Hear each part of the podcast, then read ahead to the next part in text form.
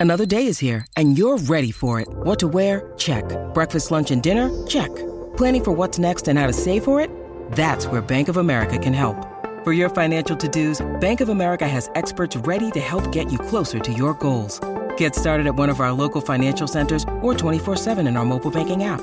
Find a location near you at bankofamerica.com slash talk to us. What would you like the power to do?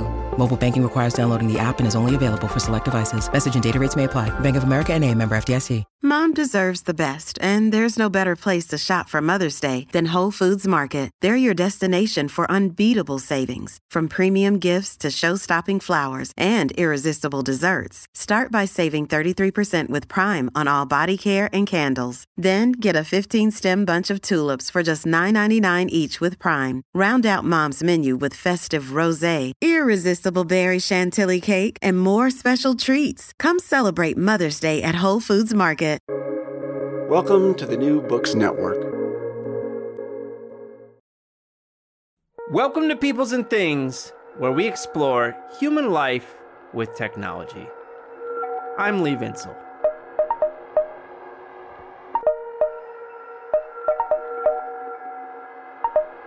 Hey,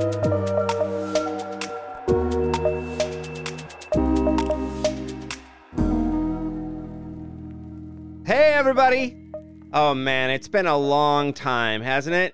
Way too long. Way too long. The production team and I had initially planned a brief hiatus so that we could focus on a grad seminar we were all working on called Communicating Academic Ideas to Non Academic Audiences, which involved the use of video cameras and other studio gear. But then the shit of life hit the fan. Like, I applied to, got interviewed for, and was given an offer for an administrative position at a university. What was I thinking? I know. I know now. Sick. Sick. Mentally sick. My God. Well, now we're back at it, and we should be steady for quite a while if our new scheduling system holds up. Fingers crossed. Thoughts and prayers welcome. We're going to get up to a number of new things in the coming months. One of them is that we'll be starting a new Peoples and Things newsletter on the platform Ghost. In the newsletter, you can learn a ton of stuff about the podcast, including some behind the scenes thinking and planning, and also read posts by me on various issues and topics around humanistic and social scientific studies of human life with technology. And also, you can learn about various book projects I'm working on, including one you may have heard about in past episodes A Good History of Shit Jobs. I'll tell you what, I'm just going to put a link to the newsletter in the show notes for this and coming episodes rather than like reading out the URL to you, which would be like peoples.things.ghost and so on. Just just a total nightmare. So, how should we get the show going again? My God, it's been too long, way too long. I got it. I got it. How about we start with water? I mean, there's like almost nothing as basic and essential to human and other life as water. For us, it's air and it's water. That's it, man. That's your starter kit. I was reading today that in like wilderness survival circles, there's something called the rule of three. The idea is that on average, people can survive three minutes without oxygen, three days without water, and three weeks without food. Water is really, really important. And yet, though maybe we don't think about it very often, most people in our society drink water that is highly, highly industrialized. Now, my family and I, our house is on a well, and there's people like us out there. But for most folks, when they open their taps, the stuff that comes pouring out, it is an industrial product. And how's that shit taste where you live? Does it taste good? Or does it taste like what my family and I call town water, as opposed to that fine, fine mountain water? Town water tastes like it's got a healthy dose of chlorine in it. How about where you're at, huh? It turns out that scientists and engineers have put a great deal of work into controlling and improving the taste of treated water. That's the story we learn in Christy Spackman's book, The Taste of Water Sensory Perception and the Making of an Industrialized Beverage. Spackman is an assistant professor of art slash science with a joint appointment in the School for the Future of Innovation in Society and the School of Arts, Media, and Engineering, both at Arizona State University. In this interview, Christy and I talk about how her background in food studies, how she got onto water as a kind of food studies topic, water as food, other neat projects she's up to, and you know, other stuff. We had a lot of fun together, as you'll see. And hey, and I know, I know, folks, you've been missing it. I've been missing it too. Hey, get excited! Oh man, God, that felt so good. It's been way too long. Jesus H. Woo! Woo. Christy, thanks so much for taking the time to talk to me today. Thank you, Lee. The Taste of Water is is a neat book. When you talk to strangers about it, what do you say it's about and what were you trying to do with it? Often I start by asking them how their water tastes because it's a really good opening for people to actually think about what the book is about. Because to me, it's really a story about how the water that comes out of our taps and even the bottles we buy is not at all a natural substance, even though it appears to be not dissimilar from what you might find in a lake or a stream. And so it's it's really a book inviting people to sit down and think with the substance that's so everyday that they've probably forgotten it has a history. Mm-hmm. Totally. I, I it resonated with me because um I'm one of these folks. So you most you mostly talk about like large municipal water systems and cities. I live outside a town in the country and I have a well and I'm I love I have not gotten it tested because I don't want to know what's in it, frankly. But um uh, uh, it's I love the flavor. I love it so much that I actually I have a little water bottle here. I bring my my mountain water in so I don't have to drink town water, which tastes a little chlorinated. So I mean, like your book really kind of opens up this wide kind of panoply of like you know this thing that we interact with every day. Um, but yeah, we kind of take it for granted, and it's also like I remember uh, when I was a kid, we had fr- family friends who lived in a farm outside of Joliet, Illinois, where I grew up, and their water was very sulfury in ways that was like you know, and so I mean, talk to us a bit about like you say that your book mostly focuses on the the mid to late 20th century but what was, you know, like what was, what, talk about water before like the mid 20th century. Like what was water like in the 19th and early 20th centuries before your story sure. starts? Um, by the way, your story about your own well speaks very true to me because I grew up in a small town where they added chlorine and that was it. And it's delicious water, especially if you it sit. um, so I, I think part of what's so interesting about this is late 19th century, early 20th century, the water people got was really variable. So, for example, uh-huh. one of my favorite things is George C. Whipple, who is a, a prolific early public health expert, worked at Harvard and other things. He writes about the fact that water in New England was known for being tea colored. And I just, you know, mm. I imagine if I were to turn on my tap and drink, have tea colored water come out, I would not drink it. I would probably be yeah. calling my municipal provider to say, hey, or if I had a well, I would be checking my pipe quality and also uh, having someone mm-hmm. come out to check my well. Similarly, folks in St. Louis uh, were known before the World's Fair to have water that came out was pretty red um, from mm. their their pipes, and so there's just this variability that was seasonal and this variability yeah. that was really related to if you were lucky enough to live somewhere rural, which many Americans at the time were, so you had access to well water, um, and then also just what's going on in the environment, what time of year it is, and you still get hints of that. So Phoenix, yeah. where I live, um, late fall is what I would call our our, our tasty season. Although I'm going to use the word tasty with a little hesitation, just because there there are the flavors are a lot more pronounced than they are say in early spring and it, it's just really a marker of what's going on upstream. Oh that's fascinating.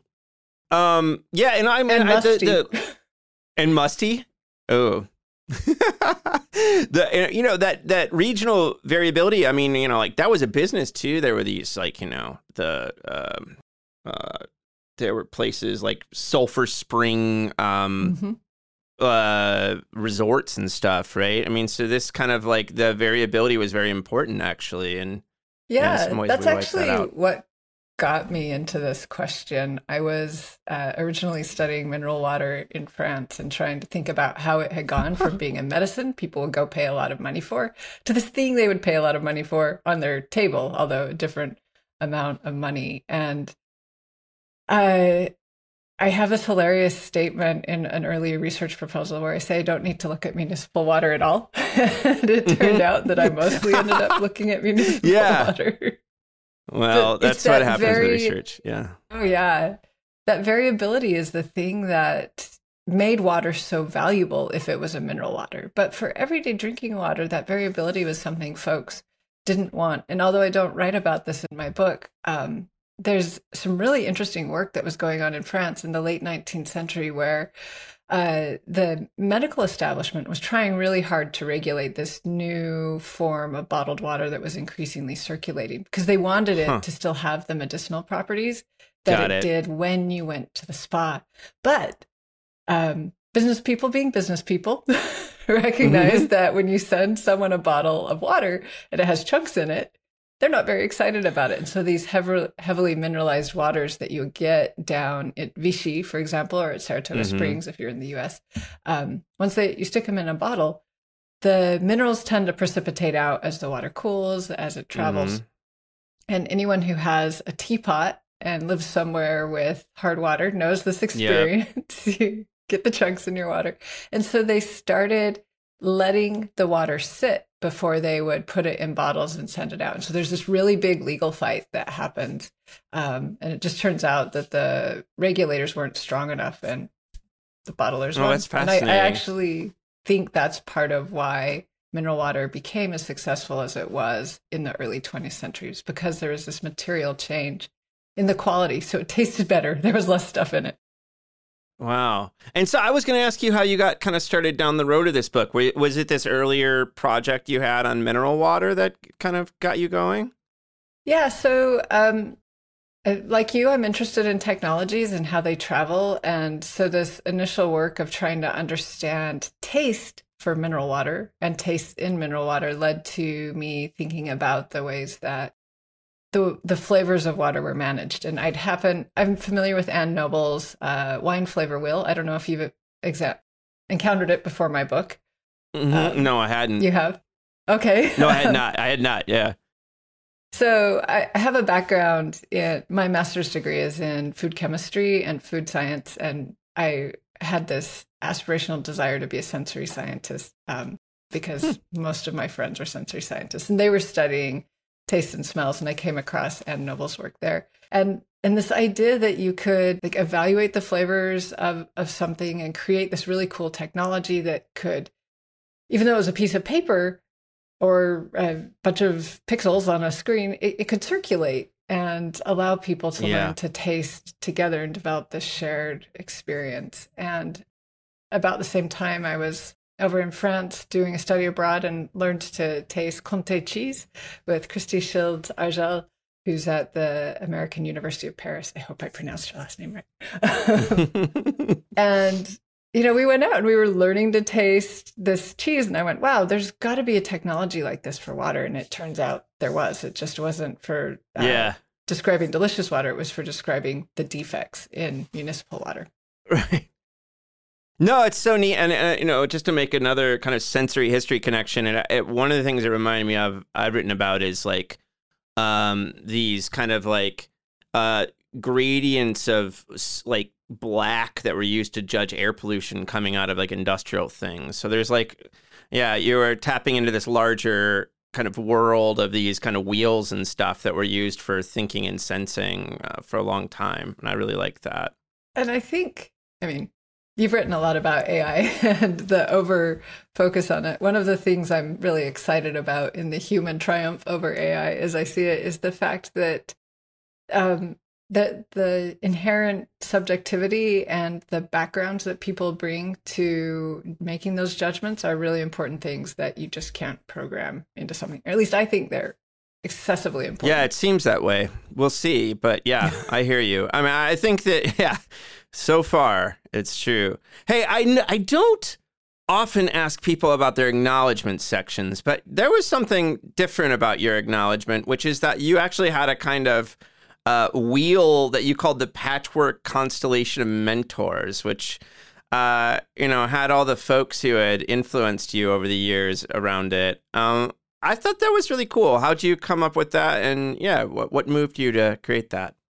So I've been developing a theory of mentorship over my graduate career, which is essentially realizing uh, through experiences where I had unrealistic expectations of my mentors that they mm. would be able to know everything and do everything. And as I've come to realize, every mentor is has really great skills and also has uh, places where they're they're not as well equipped to mentor.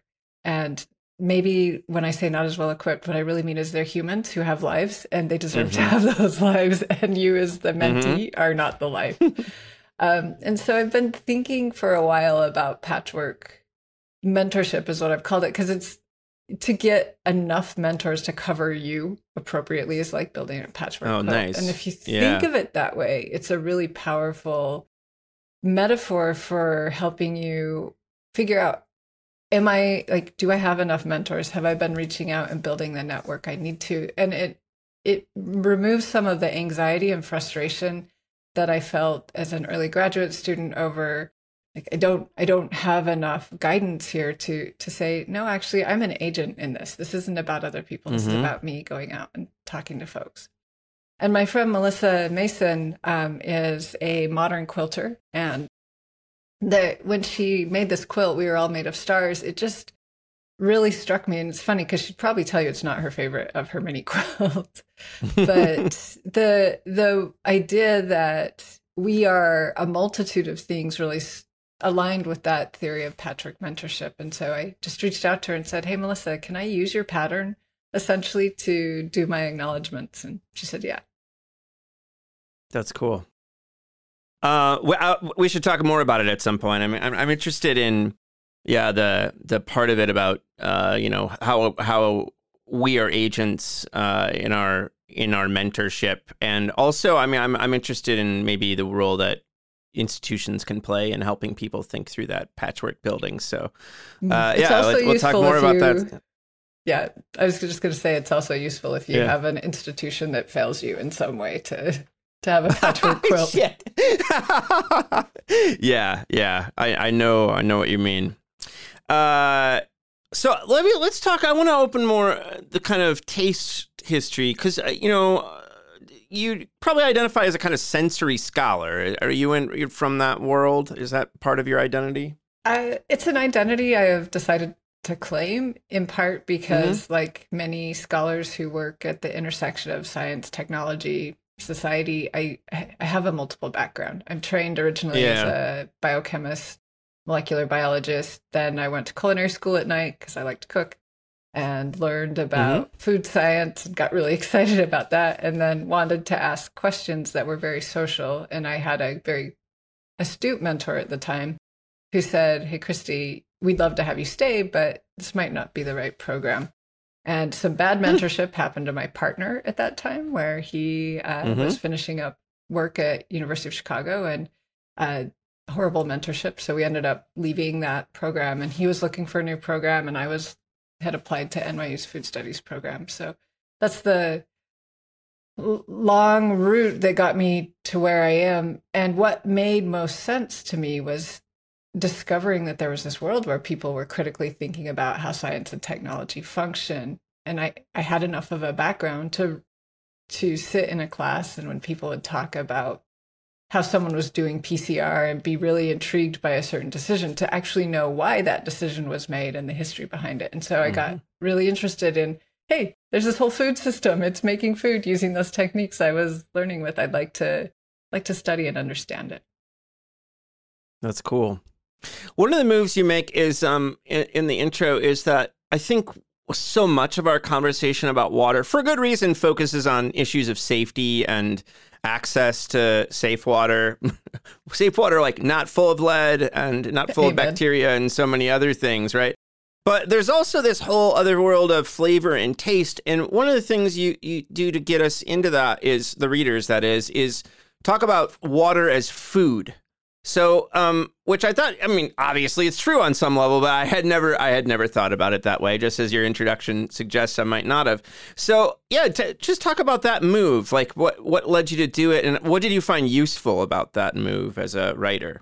Sure. Um, what led me to do it? So I mentioned I had originally been studying mineral water in France. Before that, I had been studying functional beverages. So uh, my initial project as a doctoral student was looking at things like vitamin water and how they came to be. And those sit much more comfortably and obviously under the food or dietary supplement sort of Mhm. category. And because of that, there was a pretty natural progression for me as a thinker to say, water's this thing we consume, we put into our bodies, it nourishes us, it it helps us become. And that's hilarious. It helps us become. Uh, it helps our bones grow strong. It- it- like we are. You sounded like Nietzsche or Deleuze there for a second, but yeah, I- I'm totally with you. It does help us become. That's right. I mean, you take the water out. There's not much of us. So- no, that's right. um, it- and that background made it very easy for me to think about the 3% of municipal water that's being produced as food and the other 93% Yeah. as a very strange application of food, which might be really useful in a world where we're taking corn and turning it into biodiesel or plastics. And, and you know, what does it Yeah. mean when a food is also many, many other things? What are the implications? Although I don't Mhm. explore that in this book. Mm-hmm. Thanks And, for a um, idea. So the uh, I'm gonna uh, there's this uh, you talk about industrial. I'm gonna butcher this word. It's terroir. I, terroir is a terror for me uh, as a as pronunciation. But t- talk about what what your that concept you know, like def- define that concept for us and play it out a bit. What are you what are you talking about when you talk about yeah So, uh, one, a shout out to Amy Trubek. Um, she has this wonderful book called Taste of Place, where that's her gloss for the French term terroir. And I, I think it's really useful, like the taste of a place, but it goes beyond that. It's also the the labor practices and the regulatory structures that come into being to allow a certain product to emerge with a taste of place. The French are um, very invested in this concept because it has really helped both protect some traditional modes of food production, specifically wine and Yeah. cheese, um, and has also kind of become its own branding practice. Um, and there's a Mhm. lot of really interesting work emerging, or that has emerged in the United States, looking at things like maple syrup. Does it also have terroir? And because I'm Honey. in honey, you're right. Yeah, very much. Have you had buckwheat honey? I don't think so, but Mm. there's uh, a lot of locally produced honey here, and they have very different um, vibes depending on the you know what they've been fe- eating. So Yeah. Well, sometime try buckwheat. It's uh, very strong. It has a little bit of barnyard going on in it, which is fascinating. Okay. All right. Um, Neat. but for me, as I was thinking about what I was seeing these water producers do, specifically in Chicago in the early to mid 20th century, as they're struggling with Mhm. this massive pollution in Lake, Lake Michigan that would show up depending on the weather and would show up depending on the season and depending on how the winds blew. Either they were fine or they were having chicken feathers come out of their uh, taps hmm they t- to me it started to seem that this effort to manage taste and smell was uh, not dissimilar from the efforts that i see when i read about wine Mm. producers or cheesemakers working to manage the tastes and smells in their own products but the difference was this difference of absence so trying to remove the markers of industry trying to remove those markers that would make it so people would increasingly turn away. And you obviously have a double side of it. You have the industrial pollutants that were being dumped into Lake Michigan from steel mills, from mm-hmm. abattoirs. But on the other side, you just have the naturally occurring tastes of a place, the, the actual terroir. And so to me, there's a doubled form of industrial terroir going on, which is both the the tastes that have been contributed to a place by industry and then the the end flavor experience, which is really an absence of taste. Mm-hmm. I'm gonna drag a grab a drink. Yeah, yeah, please. Starting to hear my mouth Those- do that thing. Uh, yeah, just please take care of yourself as you need, and if you need to take a break, that's fine too. Um, there was one other con. I mean, we we can play. There's there's a, the in, intro is very rich, so we could go on for a long time. But there's one other thing I want to play with uh, before we move, kind of get into the meat of it for sure, which is um. You know, you, you you you play with this concept that's been around for a while of agnotology, which is how you know we come to not know things. And uh, how? I mean, how do you find this useful for talking uh, about water? Sure. Um, so you, you can cut this, but a little digression. I met Jennifer Croissant years Mhm. ago at 4S when I was flying solo and just sat down next to her and we started chatting. And she told me about this concept. I was that is so cool.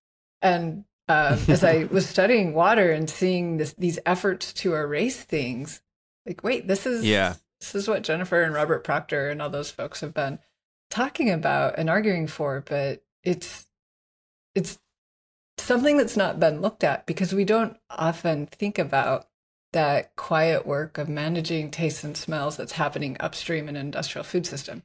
It's largely Yeah. hidden from view unless you've been trained or worked in a food science or sensory science capacity because that's where that work is happening. And so Mhm. obviously as a scholar in interested in or dedicated to thinking about food. I'm also interested in the way food has its own power and the, the politics at play in what we put into our bodies but even in what is available to put into our bodies. What is available as a sensory input? Um, so for me agnotology really is this potent tool for engaging with all of this work of sensory masking that goes on. I, I don't know, are you a Mm, soy that milk drinker? sense. Yeah. I'm not. No, Have, but you've had soy milk in your life. I've had. Oh yeah, I used to. Yeah, Okay. for sure. So um, Yeah. you've undoubtedly experienced with an organic soy milk that came in a box that's very astringent and kind of beany versus the silk stuff you Mhm. can buy in the grocery store that's smooth and none of that's present. yeah, yeah. I've even made it from scratch before, Oh, so, so like you that really has know a how whole other flavor profile. Yeah, yeah, Yeah, exactly. Really So- tastes like beans then. Yeah. So there's there are these masking agents that are put in there. They fall Yeah. under natural flavors, and to me, that is that is absolutely a form of agnotology. You're creating this ignorance about what soy milk tastes like if you make it yourself, so people will then in turn choose to to consume it more regularly because it tastes more like cow's milk, or or if nothing else, it just yeah, yeah, yeah. doesn't do the thing in your mouth that uh, straight up soy milk would do. Yeah, and other cultures might find that very appealing, of course, that Mhm. that that flavor. But Americans are like, no, that's not what my milk's supposed to taste like, right? right. yeah. Well, that's great. Um, so I mean, uh, you already kind of started down this road, but you you start the the um the the the body portion of your book by on the south side of Chicago, and um, tell us about why you start there and about the creation of ton, or is that what people call it, or the threshold odor number? Yeah, yeah. Do they call it ton, or do they say T O N? Oh, oh, that's a great question. Um, most of, just briefly, most of the scientists I interviewed and talked with are very opposed to the threshold odor number. So I don't remember them Yeah, yeah. specifically calling it one or another, except Yeah, to say they didn't like it. Um, Mm-hmm. So, one, I lived on the south side of Chicago uh, for a while. And as I mentioned in my book, I thought our water was pretty good, and my little brother didn't. And so, when I was Mhm. tracking the technologies for managing taste, the, the actors who were doing this work of managing taste and discovered that they were all working on the south side of Chicago, I was just thrilled because it was, it had been home Yeah. for me for so long. And what I think is so interesting is that Chicago, of all of the places in the US, would be the place where this work to manage unwanted tastes and smells would emerge. I think it could have easily also happened in Philadelphia or in New Jersey, uh, because both areas that also have surface water that was highly Mhm. polluted by industrialize, industrialization, industrial activities. Um, Mm-hmm. But for some reason, Chicago had the money and the interest and the political will. And I think um, while I don't acknowledge this in my book per se, the the World's Fair had played a role in helping Chicago politicians think about their city as a place that outsiders would come and look at and consider. Mm-hmm. Um, and so, to me, part of the building of Chicago's water infrastructure, obviously, the reversal of the Chicago River was related to the World's Fair. That set in place a political will despite the fact that the city itself regularly was underfunding, like most cities, its municipal waterworks, um, the political Mhm. will to move forward over multiple administrations with hiring people, bringing them in, um, and even despite how the Chicago political machine worked, continuing to keep those people working because it when the water was good, the politicians were successful, and when it wasn't good, the politicians were also aware of it. Um, I was Mhm. intrigued. I'm not. I- I still need to poke down this hole some more, but the Chicago uh, water folks have a lot of unarchived, uncatalogued um, Mm. documents that I haven't been able to access in part because they don't have. I offered to write a grant to come and like actually catalog Mhm. for them so I could get my hands on it, and they don't have enough money to do the matching funds for the grant. So Uh, someday, um, but Bummer. I, I really Someday, want yeah. to better understand the demographics of who they were serving at that time period. Yeah. As you probably know, Chicago South Side, um, at least contemporarily and through much of the 20th century, has been a predominantly African American and immigrant community, with some exceptions, Hyde Park being one of them. But what really surprised me was the fact that it was the first area in the city that had access to better tasting water. Um, and that seems to be in large part because that's where the plant was, the experimental plant was being built. Yep. They could afford to build it there. And also because it's where the, this is what I don't know, but I suspect that the people who were working in the plant lived near the plant. not Yeah. phone books. That's fascinating. I wonder how it's connected. The, this history and the siting of that plant is connected to. You probably know the story of the reversing of the Chicago River and how they turned the Chicago River into the Chicago Sanitary Canal and started sending all the waste from the city down to my hometown of Joliet. They sent us all their shit basically to my hometown of Joliet. So I wonder, yeah, I wonder how they are looking at um, you know, the you know the siting might have something to do with those those uh, the way effluents were working around and stuff. Yeah, it's, a, um, it's great an interesting question. question. Yeah. The um one of the things I liked about your story, unsurprisingly, is that it's a lot of times you're it's very fo- I mean there's scientists involved in research networks, but a lot of it on the you know when it when it hits the practical stuff, it's all about water workers and what the tools they need to use. Uh, it was kind of a, there was a kind of maintainers y vibe uh, for me when you're reading it, and so like was that did that just come out of the sources or yeah I mean like how did you yeah say say a bit about the workers Sure. Uh, first, the term water workers, I've had a reviewer push back on me for, but uh, it's Mm. most, I, I picked it as kind of a, an umbrella term to capture the people who are both working down the lines out in, in the field and the engineers who are also somehow training themselves to be sensory scientists, uh, working in Mhm, the, mhm. in the labs because I don't I don't know that there is really a good term to capture beyond maintainers that what what they're doing.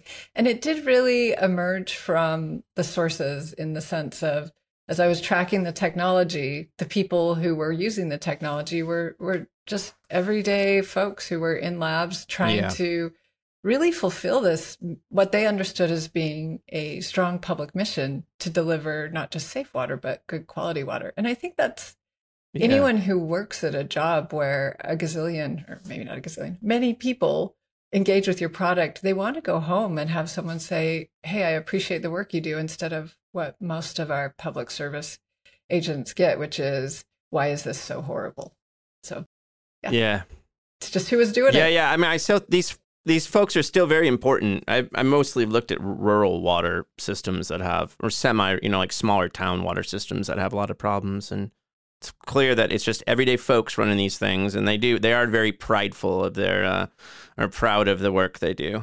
Um, so in you next turn to the role of analytical chemistry and the rise of food science in the 50s and 60s, and now you've kind of explained your background. So part of your your interest here uh, kind of seems yeah more natural. But um, yeah, like what? How did what did uh, what did your um, how do these folks kind of shift things? I mean, the the coming in of this new kind of expertise. So um, I, I think what's so interesting is that the water workers were relatively unaware of the rise of early efforts in the food science world to manage tastes and smells. The these were 2 mm-hmm. parallel streams dealing with similar problems in a way, which is how do you get people yep. to like the product you're producing, and how do you make certain the product you're producing doesn't kill someone, but but relatively ignorant of each other's work just because of the way different disciplines are siloed sure. in the conversations folks have. Um, yeah. To me, the rise of food science and specifically sensory science as a subset within food science is really fascinating mm-hmm. because it's so related to wartime efforts. And, you know, we're sending people out far away from home, wartime or space-time efforts. Um, and, mm-hmm. and we need them to eat the foods that we're, we're sending them with yeah. that are nutritionally complete, but not very tasty. And this is mm-hmm. an ongoing conversation in our current imagination of hey let's send people to mars. How do we get them to like like the foods? And also turns out foods have a shelf life. How do we what yeah, do we do? yeah. so once the food's expired yeah. they have their own foods. And to me these processes of figuring out hey what's in a food? What causes off tastes and smells? Are so critical to all of the late 20th century story about industrial food period be it water be it cake mix that mm-hmm. this work of developing instruments like the gas chromatograph and the its twin the gas chromatograph olfactometer which is essentially a machine that takes smells and breaks them down into little bits and then with the olfactometer mm-hmm. bit sends it out so you can sniff and figure out where it is um, in the mixture and hopefully identify what those individual parts are. Those the rise of that as a analytical chemistry approach for thinking about food and sensory experience writ large have really changed the way we even imagine the things we encounter. And by we, I should say experts. mm-hmm Sure. Um. And well, I, yeah, and it pops out into the pop world every once in a while. I mean, I feel like that's one of those like food science is one of these things that gets covered in the New Yorker ever or something like once a decade or something like that, right? I mean, because it's why we like crispy chips and stuff yep. like that is yep. actually pretty fascinating. But how did it? So how did so it starts off as two different communities, and that makes sense to me. I mean, I, like I think food science was often very much in the corporate um, mm-hmm. food world. Um, but eventually they end up coming together somewhat. So how did that how did that connection end up happening then? Sure.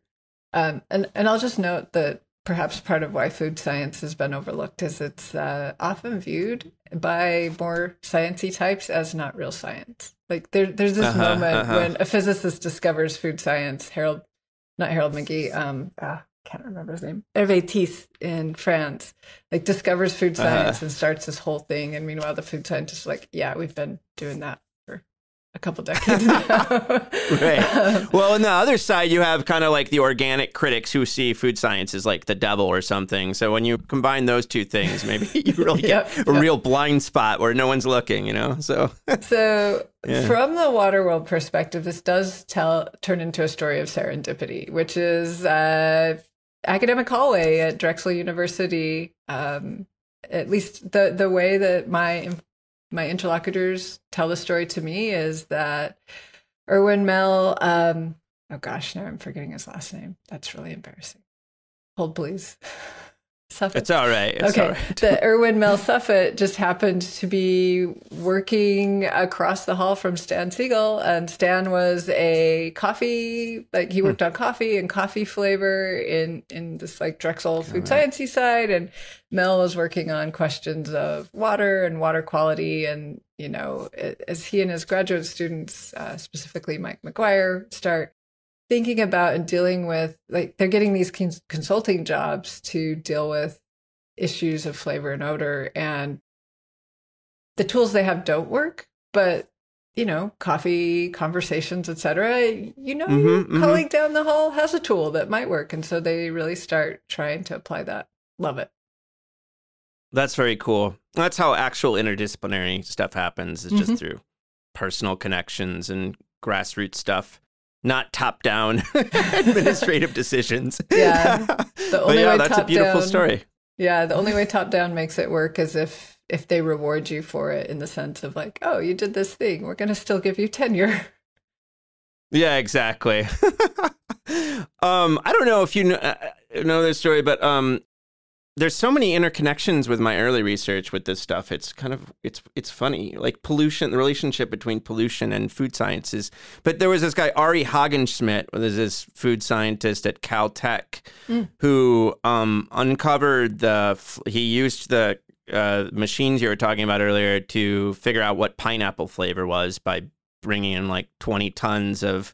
But he was also the guy who just discovered that um, uh, automobiles were causing smog. Really? And uh, he used the same he used the same tools to figure that to figure that out. He used the he was divided the smog residues and eventually figured out what was doing it. So anyway, okay, there's all these fascinating sensory. yeah, that's in chapter three or four of my book, maybe. Okay. I don't know. Yeah, I can send it to you. Um, so in the late 20th century, water quality and pollution become a big concern. I feel like the 1969 Cuyahoga River fire is like the, the the big symbol of this, which that by the way is a very sensitive topic in my family because my family's from Cleveland, and so like everyone, including me, thinks the Cuyahoga River f- fire, while tragic of course and terrible, also has some humorous dimensions and my mother is just totally opposed to this reading of it so anyway so you when when when this becomes a concern you you you find this really interesting like US French research network kind of being important for uh, working on water quality issues and working through these things. So tell us a bit about that research network, how it came to be, and, and what it accomplished. So I, I think one, I love that your family's from Cleveland and, and finds good jokes about a river catching on fire. um, the the thing that to me is really captivating about this French U.S. research network. It, once again, it goes back to serendipity in a in a sense. The the moments when two folks are talking, the way that a political environment has changed, specifically in France, this move towards public-private partnerships when it came to water management, which created, mm-hmm. uh, we can call it a profit motive, if you will, for improving water quality in in the hmm. groups who are trying to compete for contracts. Because if you can say we produce better tasting water than our competitor, you actually, or, or, we have better tools for producing better tasting water than our competitor, you actually have a, a foot to stand on. And I do think it's important. Mm-hmm this is happening in the same time period when General Foods has a really robust research arm, when I guess Nestle still actually has a pretty robust in house research arm, but Kraft had a robust in house research arm. When companies uh-huh. were really actively doing their own research as opposed to they had r&d labs right? Yeah. Yep totally. And because they had r&d labs and they had a, a lot of water quality issues in france you know this work of hey let's uh-huh, uh-huh. let's get our hands on a mass spec. Let's get our hands on a gas chromatograph olfactometer and start researching it. Let's talk with the other people who are doing it and so um, I, I, have no doubt, although Mel doesn't put it this way, that in many ways it was on his side. I, you know, I'm I've been working on this thing. It's really interesting. Here's this really great partnership funding opportunity. Let's let's build something out. And so this they develop a network of back and forth training between uh, Drexel and um, Lyonnaise des Eaux, which is now part of Suez Environmental. At least last time I checked, these guys changed stuff. Mm-hmm. And um, mm-hmm. and as they were sending students back and forth, this practice of thinking about water through a food science lens, which we which um, is called flavor profile analysis. It's a ter- or an approach that was developed by a research group out of Boston, um, Arthur D. Little, and for for the food industry. And this was the thing that Mel picked up from Stan and Drexel, and he and his colleagues started applying it elsewhere. Um, but the use of flavor profile analysis becomes this really robust approach within the water world for thinking about and describing these off tastes and smells in in water. And hmm. so they're sending students back and forth. Jeanette chiari who i mentioned in the book she's unfortunately passed was a grad student who's just like trained to do it. Um, i believe um, and lee please cut this if it's wrong. I'll have to go double check and then get back to you. Um, Gary Burlingame told me, so he recently retired from Philadelphia Water. He's been there for years, that he um, helped train Jeanette, but I need to go double check that. I don't think that's right. Anyway, mm-hmm. Jeanette goes over to France to train some folks. They're sending folks from France over to the US. And I'm just intrigued by this in part because it creates this school of thinking about taste and smells and water that still exists today. And if you go read a sensory science textbook and they talk about different sensory science techniques, they'll note that flavor profile analysis, while one of the early foundational modes for describing and quantifying tastes and smells found mm-hmm. in substances, is largely not being used in the food world anymore. But it's still pretty robust in the water world. And so, uh, even though those That's two industries came together for a while, they have actually, in many ways, diverged again. No, that's. I mean, there's so many fascinating aspects to this story, um, including, uh, you know, sometimes capitalism uh, leads to improvement. You know, it's like got bad sides too. But if there's the right kind of pressures and the right circumstances, oh, it's it's just very interesting. And you know, you I think part of part of to draw out something you said, it's also about these huge corporations that are making food being water consumers, right? I mean, they're putting water in their products, and that probably affects flavors, and so they're they're it's something they're concerned about. Is that part of what I hear you saying? Um, well, yes, huge food corporations are concerned about it. They weren't. Um, let me rephrase my research did not take me down the pathway to actually poke at how someone like General Foods or Kraft Foods was managing their incoming water supply. But I do know yeah. That it is a, a, massive concern and that a lot of places have, if if the water supply is not good, they've installed in-house filters. And I think this is where the later chapter on direct potable reuse becomes so fascinating because yeah there's a massive incentive if if you are someone who needs a really high quality water to turn around and support your municipality doing it instead of you having to totally. build these things in. Um, I can go down that road now if you want. Yeah, I know. Uh, well, I mean, in your in your, your research, I mean, um, yeah, I mean, is it something you've thought about, or is it like a future research topic? so, in many ways, it's a future research topic, with the exception of beer brewing, because the beer brewers. Oh right, yeah. You mentioned this in your. Uh, you mentioned this. Uh, there is a brief mention of this in your book. So I mean, you have thought about that side of it, right? Yeah, absolutely. So, for example, um, next Monday I'm headed to a local brewery to do some participant observation. Um, we have cool. so my graduate student colleague, she's graduating imminently. Marisa Mannheim and I have been kind of tracking the work to promote water recycling here in Arizona through beer brewing. And um, we did a bunch of interviews with folks. And one thing that emerged was you had breweries that have enough money to have already installed in house filtration systems, uh-huh. and you have breweries that don't. And the folks who are hosting this event next week are they're a smaller brewery. Um, and they don't have enough money to have an in-house filtration system and so they've actually yeah. at least this year they are in many ways the face of scottsdale water's efforts to get the word out about recycled water because for them this is my read like they their beer quality just improved because they now have access to uh-huh a, a quality water supply that they didn't have access to previously, that their competitors who are better capitalized do have access to. Yeah, and right.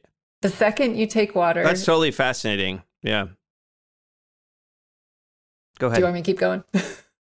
yeah, go. Go, Okay. go, go. This is good. So with recycled water, this is where you're taking gray water or even black water. So it, it could be sewage to the most sewagey degree you can think of, and you are cleaning it up. I recognize the word clean has its own issues, but you are taking stuff out, you're treating it. Uh-huh. So what you get at the end is pretty close to just hydro- dihydrogen oxygen. It's really close to just water. It still has a little bit left in it, but not much. And they actually have to remineralize it before it could ever go out into the system. Because if you just drank that stuff, you would have osteoporosis pretty quickly. Um, Oh, interesting. Hmm. because you know it.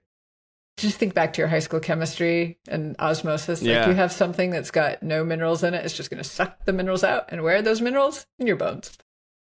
Um, Shit. yeah, I think. Well, that, I mean, it's a it's a totally fascinating story about the beer side of it. Just because I mean, what you're saying is that access to water can become a kind the right kind of water can become a barrier of entry to you know smaller companies that localities probably want they do want to have them around. So it's really Yeah. interesting. Yeah. I mean, who knows whether what are the ethics of a highly water intensive industry like beer brewing in a state Yeah. like Arizona? in a Depends. desert, Yeah. So because that's a much bigger issue we have trouble thinking through in this nation. I think so. yeah, maybe, not just here. it's really just time for Pulque to wander back north across that border that had moved south over it. Yeah. Make a comeback. Um, your book also there's just this, this. I mean, you could write a whole book about just this topic, but there is this kind of remarkable historical rise of bottled water in the late 20th century. And now, I mean, I'm, you know, uh, one of my friends, Patrick McRae, basically accused me of being acting like I'm too young because I'm, my wife and I are these people who carry around like refillable water, so we don't do the bottled water thing. But I always have a, bottle on me, and um, but you know, you you argue one of your arguments is that in you know the early 21st century, French firms famously have these bottled water companies taught consumers to drink and evaluate water like wine. So I mean, like, tell us a bit about that and how'd you how'd you come across this part of the story? Uh, yeah. I'm not certain. Oh, how did I come across that? Um, gee, I don't know exactly how I encountered Jeremy Moreau's work, but the the rise of the water sommelier is probably the thing that led me down this hole. So uh, there have in the last 20, 15 to 20 years been a slow but increasing number of folks who, in association with the rise of the bottled water industry and its subsequent struggles, especially in 2008, have, have started to really point out that at least mineral waters have really interesting, distinctive characteristics. And I don't drink alcohol Hmm. for personal and religious reasons. And as a result of that, um, I'm very intrigued by products that offer me an opportunity to sit at a table with other folks and feel welcome. And I learned pretty quickly mm-hmm. as a food studies graduate student that you could go out to a fancy restaurant and if you just order tap water, the waiters give you all sorts of side eye. But if you order a bottle of mineral Mhm. water, it's like you get a pass. and hmm so when I started learning about these water sommeliers and uh, doing some of my field work in France and going into the Bon Marché and seeing that they had this at the time beautiful wall of mineral waters, one of which sold for Mhm. almost 100 euros just for a 750 milliliter bottle. Um, right? Holy smokes! It, the bottle didn't have. I've heard rumors about this stuff, but I've never seen it with my own eyeballs. I have. Amazing.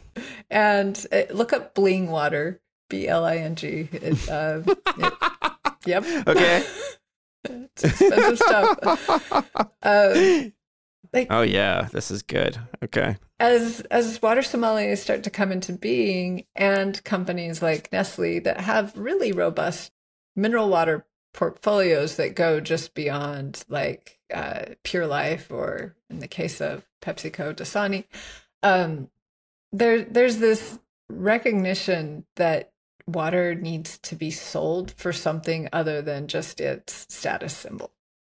And this work Mhm. to really kind of push back against the envir- increasing environmental awareness of the early 21st century becomes centered around taste. Now, this is, it's still present if you go look at the marketing, but it's very much a late um, aughts, early 2010s, 2015 sort of time scale, and, and then it kind of fades away as many fashion trends do.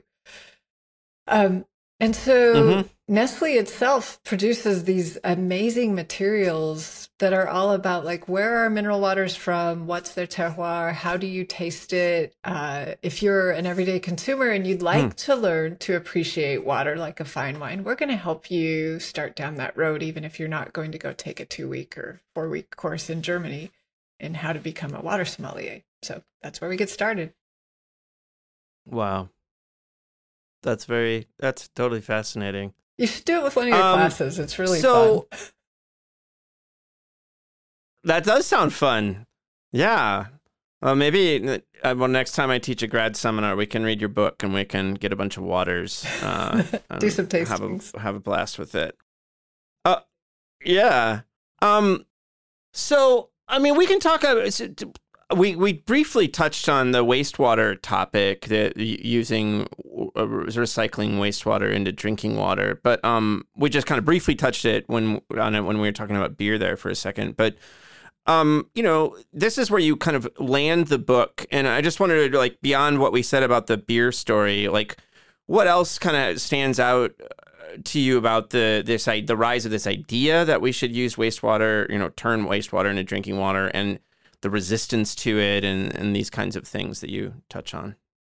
So part of what's so fascinating to me as as we continue to think about food as water is when you hit the point where water recycling enters the conversation, it it in many ways struggles to address or deal with the idea of water as a food um, because we don't well there's some exceptions. We eat a lot of fermented food, but we do not eat food that has been in contact with poop, with the exception of civet cat coffee.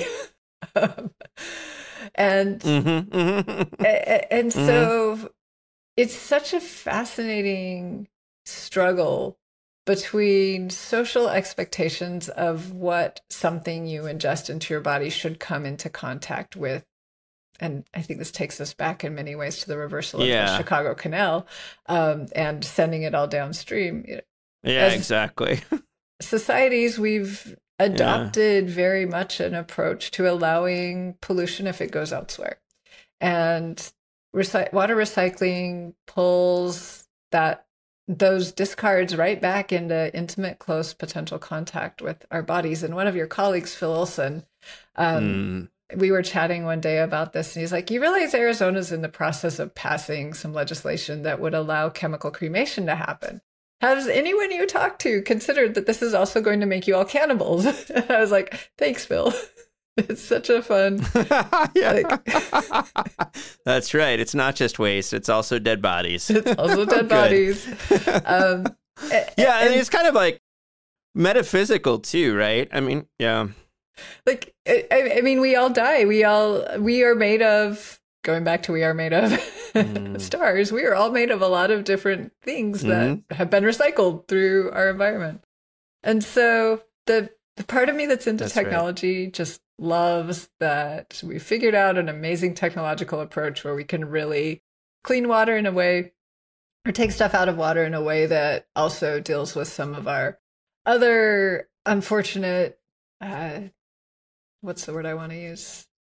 Excesses of the 20th century, like all of the what we call contaminants of emerging concern that are in the water, the pharmaceutical bypass mm-hmm. extras, etc. So that uh, oh yeah that's mm-hmm. out there could be addressed by this technology. We could produce water that is, as far as we know, much safer for us and part of the work of hmm. getting people to think about this is of course persuading them to put it in their bodies in the first place beer is a great way to do it i personally have been working on a popsicle project um, not to get people to put it in cool. their bodies per se but to get people to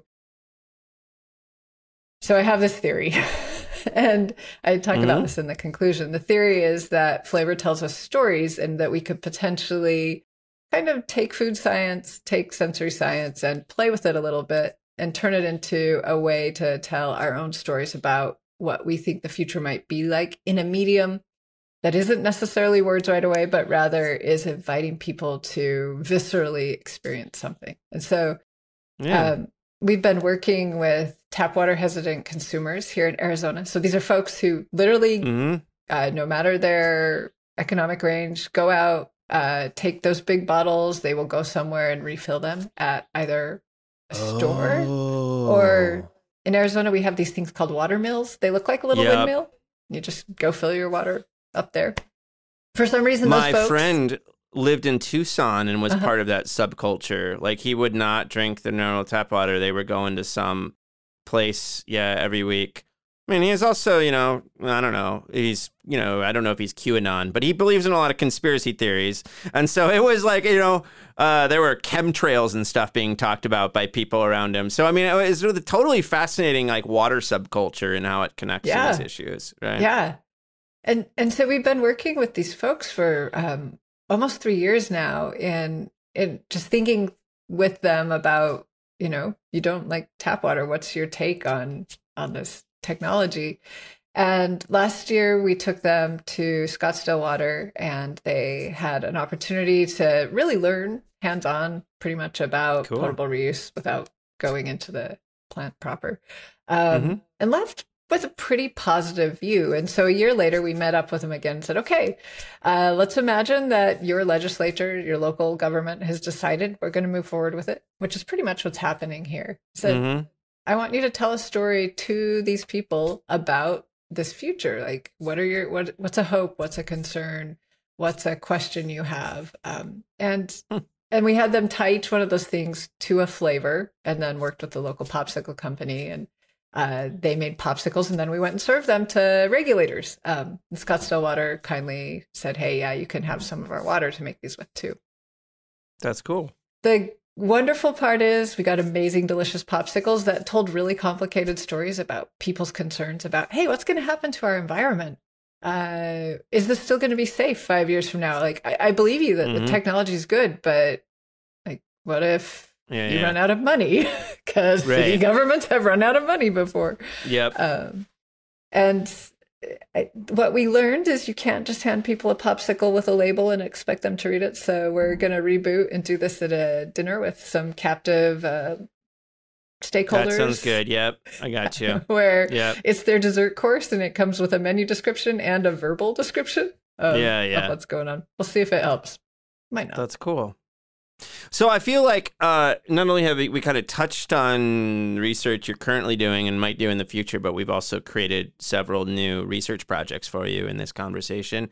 But uh, what are, what is what's next for you? And like what's you know like what are you really paying attention to? What's your next? What do you? What's your core project these days? Um, well, my core core project right now is talking to people about the book. yeah, But, yeah. Um, I have been working with questions of smell a lot more. I got really interested in smell as as part of the water project because Mhm. so much of how we engage with water is either mouthfeel or smell, even though it's orthonasal. And um, I've got a smaller project in Mesa where we're thinking about whether smell can be. Uh, can you activate a thinking of smells beyond like and dislike into curiosity? And specifically thinking about how smells have been used to define belonging historically and in contemporary society. So, a grad Mhm. student I'm working with, uh, we're pretty focused on a contemporary aspect, building smell libraries with uh, people in different neighborhoods in Mesa to say, hey, this is what we Mhm. think our neighborhood is and smells like. And then my own work looking at historical smells that have been present. So, very inspired by Melanie Kiechle's work. Yeah, I was going to uh, ask if yeah. mhm. and uh, specifically sugar beet factories. So, um, because they are one, my dad grew up in an area near a sugar beet factory that's still operating. So, it's the smell of going to my grandparents to me Huh. and to hang out with my cousins. It's also a gross smell. Uh, And apparently, there are a bunch of super fun sites that are also where sugar beet factories used to be. And hmm. I, I think there's something fun to think about there, but also concerning. Ties us back into histories of sweetening, um, present like who who has the joy or sorrow of smelling the smells of sugar production, and, Yes. and what does it mean in a our society moving forward? That's cool. Well, Christy, thank you so much for taking the time to talk to me today and coming on and talking about your fascinating book. I really enjoyed it. Thank you so much, Lee. And I am going to, I mean, you can send me your chapter, but I can also just go check your book out and read it. And I, I mean, I'm most familiar with your maintainer's work. So uh, I look forward to, to learning about pineapple and smog. This is very yeah, exciting. yeah. Well, thank you.